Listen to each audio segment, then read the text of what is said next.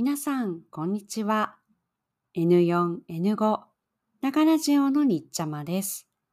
ここでは N4 と N5 の文法や言葉を使って話します。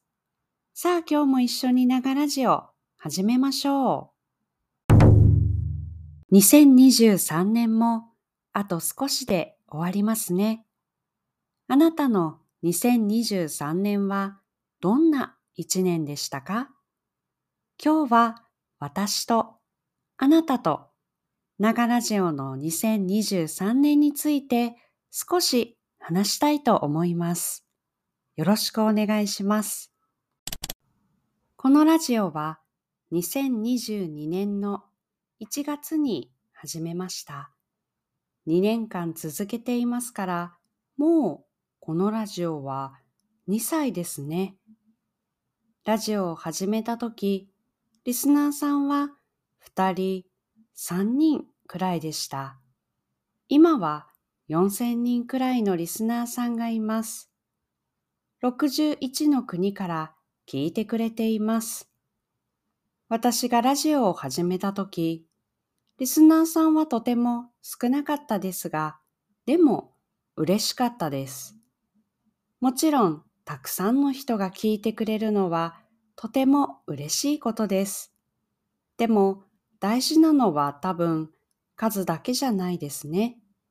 例えば私はいつもオンラインクラスで日本語を教えていますが、グループレッスンは5人くらいのクラスです。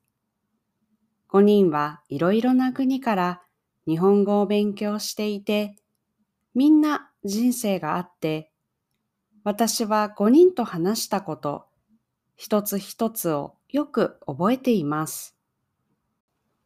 5人だけの小さなクラスです。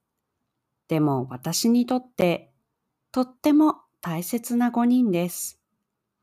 5人がいつも同じ時間に私やみんなと勉強するためにクラスに来ることはとても嬉しいことです。ですから、リスナーさんも一人一人人生があって忙しくて、でも私のラジオを聞きに来てくれますね。ありがとうの気持ちでいっぱいです。今日はそれをあなたに言いたいと思いました。いつも聞いてくれて本当にありがとうございます。あなたがこのラジオを2歳に育ててくれました。さて、今私は前からラジオで何回も言っていますが、来年はリスナーさんともっと話したり、コメントしたり、交流したいと思っています。でも、私はツイッター、X も持っていないし、インスタグラムも持っていないんです。ですから、ウェブサイトを作ろうと思っています。できるかな？わかりませんが、でもやってみたい、やろうと思っています。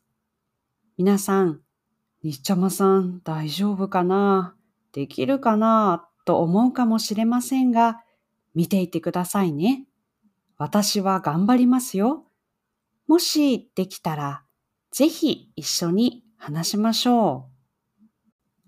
今、私の頭の中は、やりたいことがいっぱいで、ワクワクしています。あなたはどうですか？あなたの2023年最後の時間と2024年のスタートが素敵な時間になりますように。また来年会いましょう。今回の話で使った言葉は概要欄にあります。自分で勉強するとき使ってくださいね。それではまた良いお年を。